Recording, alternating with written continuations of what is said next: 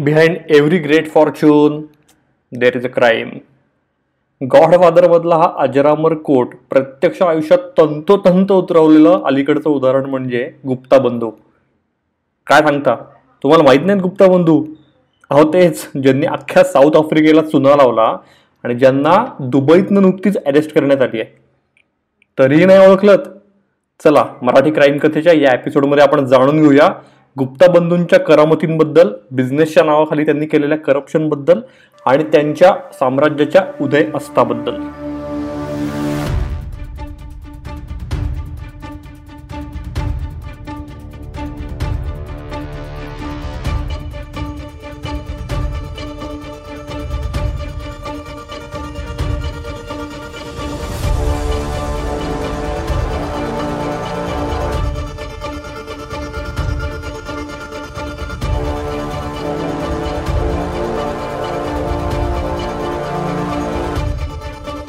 Hello friends, Marathi crime कथा या माझ्या पॉडकास्ट शोमध्ये मी तुमचा होस्ट निरंजन मेढेकर तुम्हा सगळ्या लिस्नर्स अगदी मनापासून स्वागत करतो.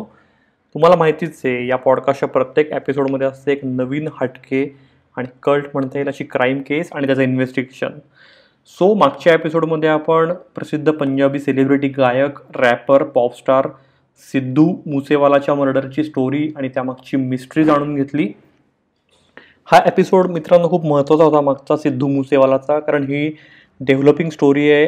आजही जरी तुम्ही पेपर उघडून बघितलात, म्हणजे आज 21 जून आहे मी हा एपिसोड रेकॉर्ड करताना, तरी त्याच्या इन्व्हेस्टिगेशनच्या बातम्या येत आहेत आणि अगदी महाराष्ट्रापर्यंत, पुण्यापर्यंत त्याची पाळमुळं येत आहेत. कारण सिद्धू मुसेवालाची हत्या ज्या बिष्णोई गँगनी केली असं म्हणलं जात आहे, तर ती देशभर पसरलेली आहे त्यातले गँगस्टर्स. सो हा एपिसोड ऐकला नसेल तर नक्की ऐका. सो मागच्या एपिसोडमध्ये आपण पंजाबमध्ये होतो सिद्धू मुसेवालाच्या निमित्तानं, तर यावेळेला आपण थेट साऊथ आफ्रिकेत जाणार आहे. आणि बाकी एपिसोडसारखा यावेळेला माझा टोनही काही खूप सिरियस नसणार आहे, कारण या स्टोरीमध्ये ना कुठले खून आहेत, ना दिल दहलानेवाली वगैरे अशी काही गँगवॉर्स आहेत, तर यात आहे घोटाळा. आणि टू बी व्हेरी ऑनेस्ट, आपल्याला घोटाळ्यांचं म्हणजे आपल्या समाजाला किंवा देशाला इतके घोटाळे बहादर होऊन गेलेत, म्हणजे नीरव मोदीपासून ते विजय मल्ल्यापर्यंत, की घोटाळ्यांच्यात आपल्याला तसं काही अप्रूप कौतुक राहिलेलं नाही आहे. फक्त फार फार तर आपण आकडे जाणून घेतो. हा ठीक आहे, किती 100 कोटीचा घोटाळा, हा ओके, असं आपण म्हणून सोडून देतो. पण ही स्टोरी इंटरेस्टिंग आहे गुप्ता बंधूंची, कारण गुप्ता बंधूंची जन्मभूमी भारत असली तरी त्यांची कर्मभूमी साऊथ आफ्रिका राहिली आहे आणि त्यांना अटक झाली आहे दुबईत. सो या कथेची पटकथा ही भारत, साऊथ आफ्रिका आणि दुबई या तिन्ही ठिकाणी जाते. खूप पास्टमध्ये जाण्याआधी, म्हणजे हा सगळा गुप्ता बंधू कोण, कुठनं आले हे सगळं जाणून घेण्याआधी आत्ताची रिसेंट डेव्हलपमेंट सांगतो तुम्हाला. की 6 जून 2022 या दिवशी दुबईतनं अतुल आणि राजेश गुप्ता या दोन भारतीय वंशांच्या गुप्ता भावांना अटक करण्यात आली आहे दुबईतनं. त्यांच्याविरोधात थेट इंटरपोलनं रेड कॉर्नर नोटीस बजावली होती. फ्रेंड्स, मी जेव्हा गुप्ता बंधूंची ही स्टोरी पहिल्यांदा वाचली गेल्या आठवड्यात, की त्यांना दुबईतनं अरेस्ट झाली आहे, तर राहून राहून माझ्या मनात प्रश्न आला की कोणाला का साऊथ आफ्रिकेत जाऊन बिझनेस करावा असं वाटू शकतो. म्हणजे आत्तापर्यंत तरी मला अमेरिकन ड्रीम माहिती होतं, किंवा युरोपमध्ये जाऊन, UK, जर्मनीत जाऊन लोक मोठे होतात, स्ट्रगल करतात हे मी ऐकलेलं. पण साऊथ आफ्रिकेत जाऊन का बरं त्यांना बिझनेस करावा असं वाटलं असेल, असं मला राहून राहून प्रश्न पडला. साऊथ आफ्रिका म्हणलं की माझ्या डोळ्यांसमोर तरी दोन गोष्टी प्रकर्षाने येतात. एक म्हणजे महात्मा गांधींचं नाव येतं, कारण आपल्या 20-21 वर्षांच्या दीर्घ वास्तव्यात गांधीजींनी तिथं वर्णद्वेषाविरोधात लढा दिलेला आणि ती त्यांची प्रेरणा ठरली. म्हणजे भारतात येऊन भारतीय स्वातंत्र्य संग्रामात उतरण्याच्या आधीच त्यांचं नाव जे झालं, त्याच्यामुळे गांधीजी नेहमी म्हणायचे की भारत ही जरी माझी जन्मभूमी आणि कर्मभूमी असली तरी मी साऊथ आफ्रिकेत घडलो. आणि दुसरं आठवतं ते म्हणजे साऊथ आफ्रिकेची क्रिकेट टीम. आणि त्यात तुम्ही जर बाहेर केलं लहानाचे मोठे 90च्या दशकात झालेले असाल तर Jonty Rhodes, Hansie Cronje, Allan Donald, McMillan, हार्डसन ही सगळी नावं तुमच्याही जिव्हाळ्याची नक्की असणार. भारी भारी प्लेयर्स असूनही कधीच वर्ल्ड कप न जिंकलेली शाफित टीम, असंही साऊथ आफ्रिकेचं आपण तेव्हा वर्णन आपण वाचलेलं आहे, आपल्याला माहिती आहे. सो जाणून घेऊया हे गुप्ता बंधूंचं नेमकं काय प्रकरण आहे आणि ते कसे काय साऊथ आफ्रिकेत पोहोचले. गुप्ता फॅमिली ही मूळची उत्तर प्रदेशमधल्या सहारणपूर इथली आहे आणि सहारणपूर हे खरं तर वूड कार्विंगसाठी फेमस आहे. तर शिवकुमार गुप्ता यांना 4 मुलं झाली, अतुल, अजय, राजेश आणि वरुण. तर यातल्या पहिल्या 3घांची नावं नीट लक्षात ठेवा, कारण या सगळ्या घोटाळ्याची कथा पटकथा या 3घांभोवती फिरणार आहे. तर शिवकुमार गुप्तांचं रेशनिंगचं दुकान होतं, ते रेशनिंगचं धान्य विकायचे, त्यांचे अजूनही 1-2 काहीतरी बिझनेस होते असं वेगवेगळ्या बातम्यांमधनं कळतं. तर मुलं मोठी झाली आणि पूर्वीच्या हिंदी फिल्म्समध्ये वगैरे दाखवतात त्याप्रमाणे या भावांना वडिलांचा कारोबार वाढवायचा होता, सांभाळायचा होता, त्यामुळं त्यांनी SKG या नावानं, ज्याचा फुलफॉर्म हा शिवकुमार गुप्ता होतो, या नावानं बिझनेस सुरू केला. ही कंपनी मसाल्यांच्या व्यापारात पहिल्यांदा उतरली आणि सुरुवातीपासूनच ते मादागास्कर आणि टांझानियातून मसाल्यांची आयात करायला लागले. व्यापाराच्या निमित्तानं त्यांच्या दिल्लीच्या वाऱ्याही होत होत्या. मित्रांनो, हा 1990चं दशक होतं, सुरुवातीचा काळ होता, अर्ली 90s. त्यावेळेला भारतातही उदारीकरणाचे, खाजगीकरणाचे वारे व्हायला लागले होते. तर तिकडं दूर साऊथ आफ्रिकेत तेव्हा सामाजिक क्रांती सुरू होती. शेकडो वर्षांपासून तिथं असलेला वर्णभेदाविरोधातला लढा देशव्यापी उभारण्यात आला होता. खुद्द नेल्सन मंडेला या लढ्याचं नेतृत्व करत होते. तर असं म्हणतात की एक दिवस शिवकुमार गुप्तांनी आपल्या मुलांना बोलून सांगितलं की साऊथ आफ्रिका हा नवीन अमेरिका होतोय, आता तिकडं संधी आहे, त्यामुळं इथं धंदा करत बसण्यापेक्षा तुम्ही तिकडं जा, बाहेर देशात जा, तिथं जास्ती स्कोप आहे. त्याच्यामुळे वडिलांचं ऐकून मधला भाऊ जो आहे गुप्ता बंधूंमधला अतुल, यानं 1993 साली पहिल्यांदा साऊथ आफ्रिका गाठली. तो जोहान्सबर्गला सेटल झाला. आता इथे पण एक गंमत आहे बघा मित्रांनो, एकदम 3ही भाऊ काही उठून साऊथ आफ्रिकेत नाही गेले, तर बाकीचे 2 भाऊ होते, म्हणजे राजेश आणि अजय. हे एक जण रशियाला गेला, म्हणजे राजेश रशियाला गेला आणि अजय हा चीनला गेला, म्हणजे तिकडे काही बिझनेस ऑपॉर्च्युनिटीज मिळत आहेत का हे बघायला गेले. म्हणजे एका दृष्टीनं विचार करता सो ही पूर्ण फॅमिली बरीच करेजियस होती आणि त्यांना बिझनेसमध्ये खरंच काहीतरी नवीन करून बघायचं होतं. कारण आपला देश सोडून दुसऱ्या देशात बिझनेस करणं हे किती अवघड आहे आजही, हे आपण सगळेच जाणतो. आणि झालंही तसंच. म्हणजे अतुल जेव्हा साऊथ आफ्रिकेत गेला तेव्हा तिथलं वातावरण हे टर्ब्युलंट होतं, हिंसक होतं. असं असतानाही त्यानं त्याचं बुटांच्या व्यापारानं सुरुवात केली बिझनेसची. दुसरीकडे तो गेल्यावर वर्षभरातच, म्हणजे 1994 साली साऊथ आफ्रिकेतला वर्णभेद हा संपुष्टात आला. त्या देशानं लोकशाहीचा स्वीकार करत पहिली निवडणूक घेतली सार्वत्रिक, आणि आफ्रिकन नॅशनल काँग्रेसला म्हणजेच ANC ला या निवडणुकीत बहुमत मिळालं. या निवडणुकीत कुठलेही भेदभाव नव्हते, ना वर्णावर्ण ना लिंगावर्ण, आणि ANC ला बहुमत मिळून नेल्सन मंडेला हे देशाचे पहिले काळे म्हणजेच अश्वेत राष्ट्राध्यक्ष झाले. तेव्हापासून म्हणजे 1994 पासून ANC च कायम विजयी होत आली आहे, सत्तेत ANC च आहे. देश नव्यानं उभारायचा होता, तर त्याच्यामुळे त्यांनी औद्योगिकरणाचं धोरण अवलंबलं आणि उद्योगांना प्रोत्साहन द्यायचं धोरण अवलंबलं. आणि याचा फायदा घेत अतुलनं बुटांच्या व्यवसायाबरोबरच कम्प्युटरचा बिझनेस सुरू केला. तेव्हा मित्रांनो IT इंडस्ट्रीची बूम होती खूप, 90चं दशक आहे. अतुलला दिल्लीत कम्प्युटर बिझनेसचाही अनुभव होता. कम्प्युटर असेंबल करणारी, तसंच तयार कम्प्युटर्स आणि तिथे स्पेअर पार्ट्स परदेशातून आयात करत विकणारी सहारा कम्प्युटर्स ही कंपनी त्यांनी तेव्हा सुरू केली. सहारणपूर या आपल्या मूळच्या गावाच्या नावावर त्यांनी सहारा कम्प्युटर्स हे नाव ठेवलं असण्याची शक्यता आहे. असं म्हणतात की त्यावेळी त्यांनी घरच्यांशी बोलून 12 लाख रुपये, खूप मोठी अमाऊंट आहे, 12 लाख रुपये इतकं भाग भांडवल त्यांनी म्हणजे सीड कॅपिटल उभं केलं. त्याला या नवीन धंद्यात चांगला पैसा मिळायला लागला. दुर्दैवानं त्याच वेळेला इकडे सहारणपूरमध्ये त्याच्या वडिलांचं शिवकुमार गुप्तांचं निधन झालं आणि त्याच्यामुळे सगळी फॅमिली जी सहारणपूरला UP मध्ये होती ती सगळी जोहान्सबर्गला शिफ्ट झाली. तोपर्यंत इकडं अतुलनंही आफ्रिकन नॅशनल काँग्रेसशी म्हणजेच ANC शी चांगले संबंध प्रस्थापित केले होते. म्हणजे बघा, हा मूळचा तिथं गेला हा बिझनेस करण्यासाठी, पण फक्त जाऊया आणि आपण बरं आपला काम बरं हा त्याचा ॲटिट्यूड नव्हता. त्यांनी बरोबर राजकीय लोकांशी, पॉलिटिशियनशी संधान साधून त्यांनी चांगले संबंध प्रस्थापित केले. त्यातलं एक मोठं नाव होतं थाबू मुबेकी, या ज्येष्ठ नेत्याशी त्यांनी ओळख करून घेतली. योगायोगानं म्हणा लवकरच ते देशाचे अध्यक्षही झाले. आता इथं प्रश्न पडतो की त्याचे बाकी 2 भाऊ तेव्हा रशिया आणि चीनमध्ये होते, पण असं दिसतं की त्या दोघांची तिकडे काही डाळ शिजली नाही, तिचा काही त्यांना बिझनेस करता आला नाही. ते साहजिकही आहे म्हणा, रशिया आणि चीन या दोन्ही ठिकाणी हे लोकशाही नाही आहे, हुकुमशाही आहे. सो त्यामुळे त्यांनी प्रयत्न केले पण काही साध्य न झाल्याने तेही मग साऊथ आफ्रिकेला आले. सो इकडे अतुल गुप्ताचाही बिझनेस वाढत होता आणि त्यालाही कोणीतरी विश्वासू साथीदार भागीदार हे हवेच होते. सख्या भावांपेक्षा आणखी विश्वास कोणावर ठेवायचा, त्यामुळे तोही खुश झाला आपल्या दोन भाव आपल्याला येऊन मिळाल्यामुळे.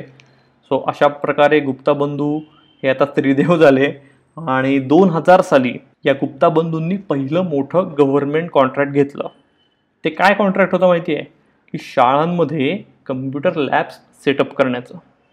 असं म्हणतात की इथूनच गुप्ता बंधूंच्या लुटीच्या साम्राज्याला खऱ्या अर्थाने सुरुवात झाली आणि या लुटीचं शिखर हे 2009ला गाठण्यात आलं, कारण यावर्षी जेकब झुमा हे साऊथ आफ्रिकेचे नवीन राष्ट्राध्यक्ष झाले. गुप्ता बंधूंनी काय केलं तर त्यांच्या मुलालाच आपल्या एका कंपनीत डायरेक्टर करून टाकलं जेकब झुमांच्या. इतकंच नाही तर त्यांच्या फॅमिलीतले बाकी इतर अनेक सदस्यांनाही त्यांनी वेगवेगळ्या चांगल्या पोझिशन्सवर घेतलं, पेरोलवर घेतलं आपल्या. तसंच इतर बड्या राजकारण्यांची मुलंही त्यांच्या पेरोलवर आली. त्याच्यामुळे खुश होऊन झुमांनी गुप्तांना फ्री हँड दिला. झुमा गुप्तांची ही काळी कारकीर्द तिथं झुप्ता म्हणून ओळखली जाते. या ह्याच्या सगळ्या गोष्टी घडायला लागल्या, सरकारी अधिकाऱ्यांना धमक्या देण्यापासून ते आपल्याला हवी ती कॉन्ट्रॅक्ट्स बळकवण्यापर्यंत वेगवेगळे डाव प्रतिडाव खेळले जाऊ लागले. 2003 साली गुप्ता बंधूंनी आफ्रिकन न्यूज नेटवर्क 7 या नावाने एक न्यूज चॅनलही सुरू केला. त्याआधी त्यांनी पेपरही सुरू केलेला. सो आपल्याला काय दिसते की गुप्ता बंधू तिथं गेले साऊथ आफ्रिकेत. सुरुवात बुटांच्या व्यापारानं केली, त्याच्यानंतर ते वेगवेगळ्या बिझनेसमध्ये शिरले. सो मीडिया इंडस्ट्रीपासून ते ट्रान्सपोर्ट, पॉवर अशा वेगवेगळ्या बिझनेसमध्ये त्यांनी शिरकाव केला. आणि ही जी काही मीडिया कंपनी त्यांनी सुरू केली याचाही मेन अजेंडा हा झुमा सरकारचं प्रोपोगंडा करणं हेच होतं. यातही गंमत म्हणजे त्यांचा जो तीन भावांमधला जो राजेश होता त्याला टोनी म्हणून पण त्याचं टोपण नाव होतं. सो या टोनीवर काय मेन जबाबदारी होती तर राजकारण्यांच्या मुलांना खुश करण्याची जबाबदारी होती. मग टोनी काय करायचा तर या सगळ्या राजकारण्यांच्या मुलांना तो नाईट क्लबमध्ये घेऊन जायचा किंवा अगदी दुबई भारतात बिझनेस क्लासनं फिरवून आणायचा. यावेळी मी टोनी जेव्हा इकडे असायचा तेव्हा आफ्रिकेत त्याचे उरलेले दोघं भाऊ जास्तीत जास्त सरकारी कंत्राटं कशी मिळतील हे बघायचे. राष्ट्राध्यक्ष झुमांच्या कार्यकाळात गुप्ता बंधूंनी सरकारी मदतीनं एक कोळशाची अख्खी खाणच पदरात पाडून घेतली. इतकंच नाही तर साऊथ आफ्रिकेत येणाऱ्या फॉरेन इन्व्हेस्टमेंट्समध्येही ते लक्ष घालायला लागले. मनी पॉवरवर मोठी डील्स करून घेण्यात लवकरच त्यांची ख्याती झाली. या सगळ्यामुळे काय झालं माहिती आहे तर 2016मध्ये अतुल गुप्ता हे साऊथ आफ्रिकेतले सगळ्यात मोठे आणि सगळ्यात श्रीमंत अश्वेत ठरले.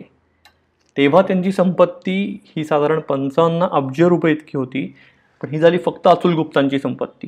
तिन्ही भावांची जर प्रॉपर्टी एकत्र केली तर हा आकडा काहीच्या काही मोठा होत होता.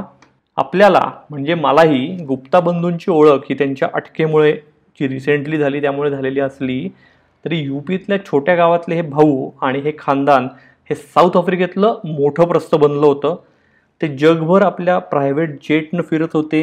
सहारणपूर या आपल्या मूळ गावी त्यांनी वडिलांच्या स्मृतिप्रित्यर्थ तब्बल $12 मिलियन खर्चून त्यांनी 5 स्टार मंदिरही उभारलं आहे. दुसरीकडं भारतातही त्यांनी अनेक बॉलिवूड फिल्म्स प्रोड्यूस केल्यात असं कळतं आहे. तर मित्रांनो, असं म्हणतात की जो वर जातो माणूस असेल, बिझनेस असेल, ग्रुप असेल, तो कधी ना कधी खालीही येतो. तर याची सुरुवात 2013मध्ये झाली. 2013 साली गुप्ता परिवाराचा साऊथ आफ्रिकेत एक शाही विवाह सोहळा पार पडला. यासाठी त्यांनी आपल्या प्रायव्हेट जेटनं भारतातून तब्बल 200 जणांचं वराड हे साऊथ आफ्रिकेत आणलं होतं. फक्त तेव्हा त्यांनी एक चूक केली की हे जे काही विमान होतं ना त्यांचं प्रायव्हेट जेट, हे त्यांनी एका मिलिटरी एअरबेसवर लँड केलं. वास्तविक ती डिफेन्स एअरस्ट्रीप असल्यानं तिथं प्रायव्हेट जेट्सना उतरण्यास बंदी होती. या लँडिंगनंच त्यांच्या साम्राज्याचंही लँडिंग आपण म्हणूया क्रॅश लँडिंग सुरू झालं, कारण या डेव्हलपमेंटमुळं पहिल्यांदाच साऊथ आफ्रिकेच्या मीडियानं तिथल्या लोकांनी गुप्तांची दखल घेतली आणि त्यांच्या आणि राष्ट्राध्यक्ष झुमा यांच्या नको इतक्या जवळकीबद्दल प्रश्न उपस्थित करायला त्यांनी सुरुवात केली. साऊथ आफ्रिकेच्या तेव्हाच्या डेप्युटी फायनान्स मिनिस्टरांनीही 2015 साली दिलेल्या एका मुलाखतीत गुप्ता बंधूंनी आपल्याला हे पद स्वीकारण्यासाठी लाच दिल्याचा गौप्यस्फोट केला आणि इथून एक मोठा घोटाळा उघडकीस यायला सुरुवात झाली.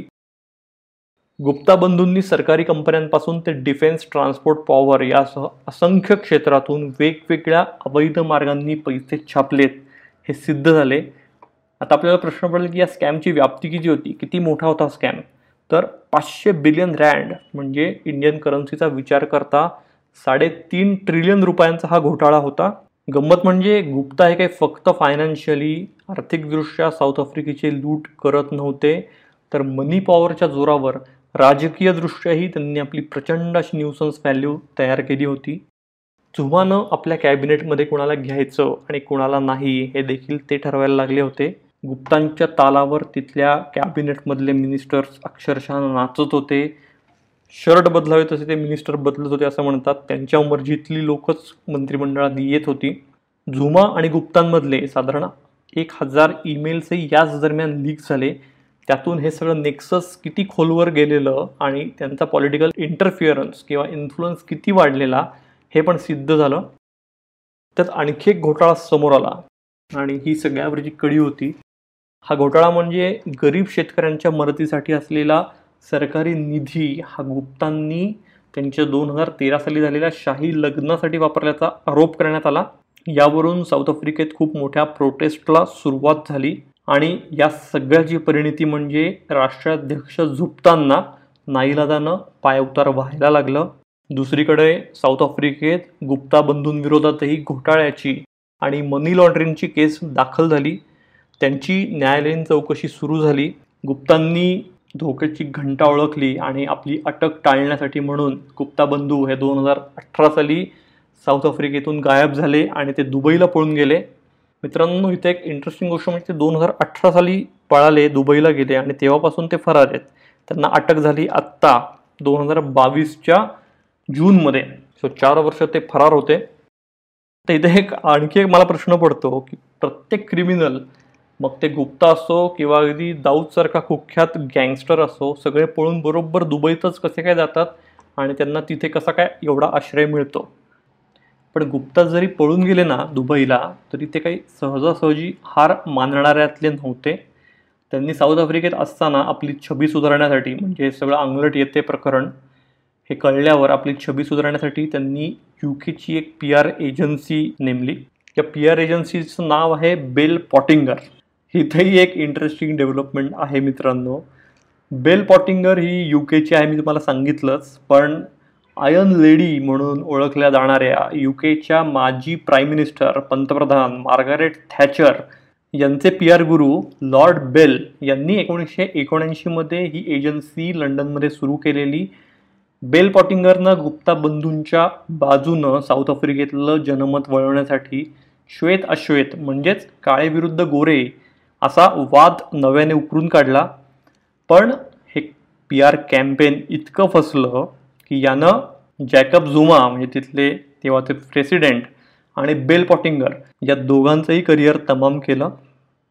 झुमांना तरी फक्त पायउतार व्हावा लागला आपल्या पदावरनं, तर बेल पॉटिंगर तर यूकेमध्ये बँकरप्ट झाली. विकिपीडियावर बेल पॉटिंगरबद्दलच्या माहितीतही साऊथ आफ्रिकेतल्या घोटाळ्यामुळं कंपनीचं दिवाळं निघाल्याचं स्पष्टपणे नमूद करण्यात आलं. विकिपीडियावर असं म्हणलं आहे, quote, on 12 September 2017 Bell Pottinger went into administration bankruptcy as a consequence of a scandal caused by its activities in South Africa. Quote complete. So, Gupta हे दुबईला जाण्याआधी त्यांनी अनेक जणांना धक्क्याला लावलं. त्यात ही बेल पॉटिंगर PR एजन्सी ठरली, दुर्दैवी अशी. आता गुप्ता तर पळून गेले दुबईला 2018 साली, पण तेव्हा साऊथ आफ्रिकेत आणि UAEमध्ये गुन्हेगारांच्या हस्तांतरणाचा कुठलाही कायदा नव्हता, करार नव्हता, त्यामुळे कदाचित तितका वेळ लागला त्यांच्या अरेस्टला. सो त्यावेळी साऊथ आफ्रिकेत जे नवीन राष्ट्राध्यक्ष निवडून आले, ज्यांचं नाव आहे सिरिल रामाफोसा, यांनी स्वतः UAEला या संदर्भात पत्रव्यवहार करत गुप्ता बंधूंच्या हस्तांतरणाची मागणी केली. अमेरिका आणि युकेनंही गुप्ता बंधूंविरोधात कडक भूमिका घेतल्यानं या सगळ्या फॅमिलीच्या ॲसेट्सवर टाच आणण्यात आली. त्यांचे विजा रद्द करण्यात आले आणि या वर्षाच्या सुरुवातीला इंटरपोलनं राजेश आणि अतुल गुप्तांविरोधात रेड कॉर्नर नोटीस जारी केली. सो या सगळ्या डेव्हलपमेंट्स खूप महत्त्वाच्या आहेत, इंटरेस्टिंग आहेत. त्यांचे विजा रद्द केल्यानंही कदाचित त्यांना दुबई सोडून कुठं जाणं शक्य नव्हतं आणि त्याच्यामुळे ते दुबईतच होते आणि अखेर 6 जूनला या दोन भावांना दुबईतून अटक करण्यात आली आहे. दुबई पोलिसांच्या अटकेत असलेले हे दोन्ही गुप्ता बंधू यांनी आपल्यावरचे सगळे आरोप अर्थातच फेटाळून लावलेले आहेत. त्यांचं असं म्हणणं आहे की ते साऊथ आफ्रिकेत बाहेरून आले असल्यानं त्यांना विनाकारण बळीचा बकरा म्हणजेच स्केपगोट बनवण्यात आलं आहे. त्यांना दुबईत अटक जरी करण्यात आली असली, ते अटकेत जरी असले तरी त्यांना तिथून साऊथ आफ्रिकेत नेणं इतकं सोपं नाही आहे. या दोन्ही देशात आता गुन्हेगार हस्तांतरणाचा करार झाला आहे खरं तर गेल्या वर्षीच. तरीही टोनी गुप्ता या तिसऱ्या भावाचा काय होणार हा प्रश्नच आहे, कारण त्याचं नाव ना इंटरपोलच्या रेड कॉर्नर नोटीसमध्ये होतं ना त्याला अजून अटक झाली आहे. आणि समजा खरंच जरी या दोन गुप्ता भावांना साऊथ आफ्रिकेत नेण्यात यश आलं तरी त्यांना खरंच शिक्षा होईल का, झाली तर त्याची व्याप्ती काय असेल, हे सगळं बघणं, या डेव्हलपमेंट्स येत्या काळात बघणं हे इंटरेस्टिंग ठरणार आहे. फ्रेंड्स, असं म्हणतात की आपण जेव्हा फॉरेनला जातो तेव्हा आपण फक्त भारतीय असतो. आपल्या चांगल्या कर्मांनी आपण आपल्या देशाचं नाव मोठं करतो तर वाईट कृत्यांनी ते मातीत मिसळतो. इतर राहून राहून परत एकदा गांधीजी आठवत आहेत. बरोबर 425 वर्षांपूर्वी 1893ला महात्मा गांधी हे पहिल्यांदा साऊथ आफ्रिकेत गेलेले वकिलीच्या निमित्तानं आणि त्याच्यानंतर ते 20 वर्षांपेक्षा अधिक काळ तिथे राहिले. आपण सगळ्यांनी शाळेत असताना त्यांचा तो फेमस काय म्हणून प्रसंग वाचलेला आहे. एके दिवशी का रात्री ते रेल्वेनं प्रवास करत असताना त्यांच्याकडे फर्स्ट क्लासचं तिकीट असूनही ते केवळ वर्णानं काळे आहेत, वंशानं भारतीय आहेत, त्यामुळे त्यांना धक्के देऊन त्या ट्रेनमधनं उतरवण्यात आलेलं आणि ती अख्खी रात्र त्यांनी त्या थंडीच्या कडाक्यात तिथं घालवलेली. आणि तेव्हा त्यांनी निश्चय केलेला की आपण त्या वर्णभेदाविरोधात ते लढणार आहे. पुढची 11 वर्ष त्यांनी वर्णभेदाविरोधात मोठं आंदोलन उभारलेलं आणि त्यांच्याकडून अनेकांनी प्रेरणा घेत साऊथ आफ्रिकेतला हा वर्णद्वेष संपुष्टात आणला. स्वतः नेल्सन मंडेला, मी म्हणलं तसं, काळे राष्ट्राध्यक्ष झाले. त्यांनाही जेव्हा नोबेल प्राईज मिळालं पीससाठीचं 1994 साली, तेव्हा त्यांनी आवर्जून महात्मा गांधींचा आपले मेंटॉर म्हणून, गुरु म्हणून उल्लेख केला. सत्य आणि अहिंसेच्या तत्त्वावर गांधीजींच्या नेल्सन मंडेलांची नितांत अशी श्रद्धा होती. असो, कारण गुप्ता बंधूंचा विचार तर आपण केलाच, तर कर्माचा सिद्धांत चुकत नाही हेच दिसतं येत ना. तर फ्रेंड्स, हा होता एपिसोड गुप्ता बंधूंच्या साम्राज्याच्या उदय असताचा. फ्रेंड्स, हा एपिसोड तुम्हाला कसा वाटला मला नक्की सांगा. बाकी मराठी क्राईम कथेबरोबरच मी हेल्दी सेक्स लाईफवर आधारित असा सेक्सवर बोल बिंधास्त हा पॉडकास्टही होस्ट करतो. हा पॉडकास्ट एक्सक्लुझिव्हली स्टोरीटेल ॲपवर अवेलेबल आहे. स्टोरीटेलवर माझी इतरही अनेक टायटल्स आहेत. सिरियल किलर, सायको किलर या माझ्या 2 कादंबऱ्या प्रत्येकी 10-10 भागांच्या क्राईम सिरीज रूपात आहेत. तर विनाशकाले हा कथासंग्रह आणि व्हायरस पुणे या सायफाय थ्रिलर सिरीजचेही 2 सीझन स्टोरीटेलवर ऑडिओ बुक, ऑडिओ नॉव्हेल रूपात उपलब्ध आहेत. सो तेही नक्की ऐका. बाकी भेटूया पुढच्या एपिसोडमध्ये अशाच आणखी एखाद्या इंटरेस्टिंग खतरनाक केससोबत. तोपर्यंत टाटा.